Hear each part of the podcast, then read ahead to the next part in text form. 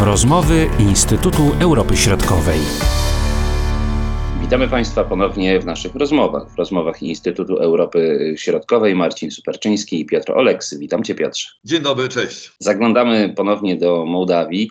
Tutaj można powiedzieć jest kilka wątków, a mm, rozpoczniemy od tematu y, ceł. Obrót handlowy, który się odbywa pomiędzy Naddniestrzem a powiedzmy tym światem zewnętrznym, będzie powodował, że cła należy y, płacić y, Mołdawii. Skąd ta decyzja, z czego ona wynika i jakie rodzi skutki? W zasadzie wydaje mi się, że ta decyzja jest poniekąd naturalna i raczej musi, musiałbym wytłumaczyć, dlaczego wcześniej było inaczej. Naddniestrze to jest separatystyczna, nieuznana republika która e, formalnie e, jest częścią Republiki Mołdawii i nikt tej niezależności e, Naddniestrza nie uznaje. Nawet Rosja, która wspiera ten separatyzm, ale niepodległości Naddniestrza nie uznało. I naddniestrzańskie przedsiębiorstwa, a to są duże przedsiębiorstwa niektóre, bo, bo mamy do czynienia tam z dużymi fabrykami, fabrykami, to jest przemysł tekstylny, fabryka cementu, huta stali przede wszystkim, a także y, lokalne przedsiębiorstwa, które w dużej mierze y, zarabiają na reeksporcie towarów, tak? czyli sprowadzaniu i sprzedawaniu w, w, innym, w innym kierunku. Y, one funkcjonują na rynku międzynarodowym jako przedsiębiorstwa mołdawskie, ponieważ Naddniestrze oczywiście, jak mówiłem, nikt nie uznaje, więc one, żeby móc sprzedawać do, szczególnie na zachód i do Unii Europejskiej, muszą rejestrować się jako podmioty mm, gospodarcze y, mołdawskie. Mołdawia jest objęta umową o pogłębionej i y, kompleksowej strefie wolnego handlu z Unią Europejską. Od 2014 roku Mołdawia jest objęta tą umową, natomiast od 2016 ona y, działa również w, mm, w Naddniestrzu. Więc naddniestrzańskie przedsiębiorstwa w relacjach z partnerami z Unią Europejską, Unii Europejskiej funkcjonują na tych samych prawach, co przedsiębiorstwa mołdawskie. I teraz, co ważne, to właśnie ten handel z Unią Europejską stał się podstawą naddniestrzańskiej, y, naddniestrzańskiej gospodarki, naddniestrzańskiego y, eksportu. Jeszcze przed wybuchem wojny, przed rosyjską agresją na Ukrainę, to eksport do Unii Europejskiej to był około 40, 40% tego naddniestrzańskiego eksportu. Na drugim miejscu znajdował się eksport w kierunku ukraińskim. Tak? Najczęściej te towary z Ukrainy później wyjeżdżały gdzieś dalej, ale tak. Mm, to, y, to w tym kierunku ukraińskim. Jeszcze wtedy eksport do Rosji był, y, to czy też tej Euroazjatyckiej Unii Gospodarczej, to było zaledwie około 10%. Rosyjska agresja na Ukrainę, która spowodowała też zamknięcie granicy mołdawsko-ukraińskiej na tym odcinku naddniestrzańskim, no ona spowodowała, że ten znaczenie tego rynku rosyjskiego dla przedsiębiorstw Naddniestrza stało się wręcz minimalne. Zmierzam do tego, że ten handel z y, Unią Europejską i to funkcjonowanie na rynku międzynarodowym dzięki współpracy z rządem w Kiszyniowie jest, ma fundamentalne znaczenie dla naddniestrzańskich przedsiębiorstw i dla tamtejszej elity, która wywodzi się z tych powiedzmy klanu oligarchicznego skupionego wokół firmy Sheriff. Do tej pory te naddniestrzańskie przedsiębiorstwa miały pewne ulgi takie, że po prostu nie płaciły cła do budżetu Republiki Mołdawii, często płaciły cło do budżetu nieuznawanego e, Naddniestrza, a czasami nie płaciły, bo to zależało od tego, kto tą e, firmę miał. I tak na przykład ta największa firma Sheriff, ona nie płaciła cła do, do, do, własnej, e, do, do, do, własnego budżetu, można powiedzieć, do budżetu naddniestrzańskiego. Mniejsze przedsiębiorstwa musie, e, musiały płacić. Można powiedzieć, że teraz e, po prostu władze Mołdawii zrobiły porządek ze wszystkim. Dokładnie tak, dokładnie tak. Od 1 stycznia wszedł, weszła w życie nowelizacja kodeksu celnego i, i można powiedzieć, że władze Mołdawii zrobiły porządek z tym wszystkim, czyli powiedziały, że po prostu handlując, eksportując towary, importując towary, musicie płacić cło, tak jak wszystkie y, y, przedsiębiorstwa z, z Mołdawii. I y, to może być problem, tak? Możemy powiedzieć, że to może być problem dla tych przedsiębiorców, dlatego że oni mogą znaleźć się w sytuacji, kiedy będą musieli płacić podwójne cło. Czyli dla nieuznawanego reżimu w Naddniestrzu i dla rządu, do budżetu Republiki Mołdawii. Więc idąc dalej, tak naprawdę to jest problem dla tego reżimu oligarchicznego w Naddniestrzu. No bo oni w tym momencie musieliby zrezygnować z pobierania własnych ceł. W efekcie y, władze Naddniestrza podniosły larum y, krzyk o tym, że, że Mołdawia stosuje y, środki gospodarczego nacisku. Pojawiły się wręcz no, absurdalne, ale zastraszająco brzmiące slogany o tym, że Mołdawia stosuje tutaj ekonomiczne lu- ludobójstwo. Odbyły się protesty w Tyraspolu. Były to największe publiczne zgromadzenia, można powiedzieć, protesty w, w, jakiekolwiek w Naddniestrzu w ostatnich kilkunastu latach. Mm, Zostali na nie ściągnięci pracownicy wszystkich instytucji budżetowych, pracownicy firmy Sheriff. E, Rektor Uniwersytetu Lokalnego skierował tam wszystkich, e, wszystkich pracowników i, i studentów, więc zrobiono wokół tego wszystkiego dużo szumu, a trudno nie, nie, powiedzieć, po, nie powiedzieć, że po prostu Kiszyniów wprowadza porządek w tych kwestiach, jednocześnie zaznaczając, tak ja bym tak powiedział, zaznaczając bardzo wyraźnie, że no zaczyna poważnie traktować właśnie ta, takie sprawy, które wiążą się z tym, kto de facto rządzi, tak? kto ma jurysdykcję na, na, na danym terytorium, coraz bardziej pokazując władzom Naddniestrza, że jeśli chcecie funkcjonować dalej gospodarczo, a to jest dla nich najważniejsze, no to musicie funkcjonować zgodnie z prawem mołdawskim i na zasadach takich, jakich my będziemy ustalać. Te cła, one nie są pewnie jakoś bardzo wysokie, prawda? Te opłaty faktycznie nie są wysokie, bo one mają wynosić 0,4% wartości celnej towaru wprowadzanego i 1 dziesiątą towaru eksportowa- eksportowanego,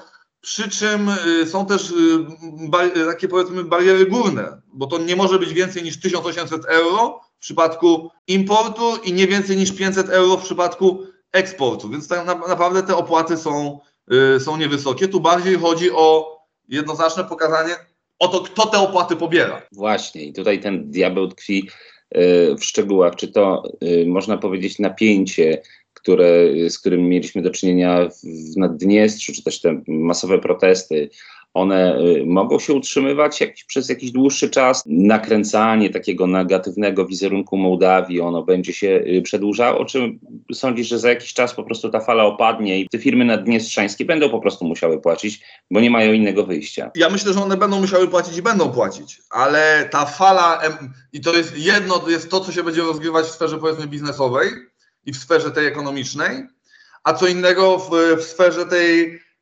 emocjonalno-propagandowej. I myślę, że ta fala takiego, y, no właśnie, wzmożenia i, i tego napięcia, ona jeszcze przez, przez jakiś czas będzie się utrzymywać. Tutaj można zauważyć taką koincydencję, że y, w tym samym czasie y, Ministerstwo Bezpieczeństwa Państwowego, Naddniestrzańskie, tak zwane Ministerstwo Bezpieczeństwa Państwowego, wypuściło komunikat publiczny, według którego to ministerstwo stwierdzało tam, że posiada informację, że na terenie Mołdawii przebywa grupa 60 szkoleniowców z zagranicy, którzy przygotowują bojową grupę dywersyjną, której zadaniem będzie przeprowadzenie mm, ataków dywersyjnych czy też ataków terrorystycznych w Naddniestrzu, których to celem tych ataków miałyby być, być infrastruktura krytyczna, ewentualnie też y, budynki publiczne, czy też y, nawet budynki związane z, służbą zdrowia. No, brzmi to dosyć absurdalnie, ale z podobnymi komunikatami z Tyraspola już mieliśmy wcześniej do czynienia i zazwyczaj po takich komunikatach dochodziło też w Naddniestrzu do jakichś dziwnych faktycznie ataków. I tak na przykład w kwietniu 2022 roku, y, w pewną niedzielę, czyli dzień wolny od pracy, ktoś ostrzelał budynek y, Ministerstwa właśnie Bezpieczeństwa y, Pa- Państwowego z granatnika. Na dodatek to było nagrane na, na kamerę, a, a nie wiadomo, kto to, kto, kto, yy, kto to zrobił. Były ataki z dronów na lotnisko, tak dalej.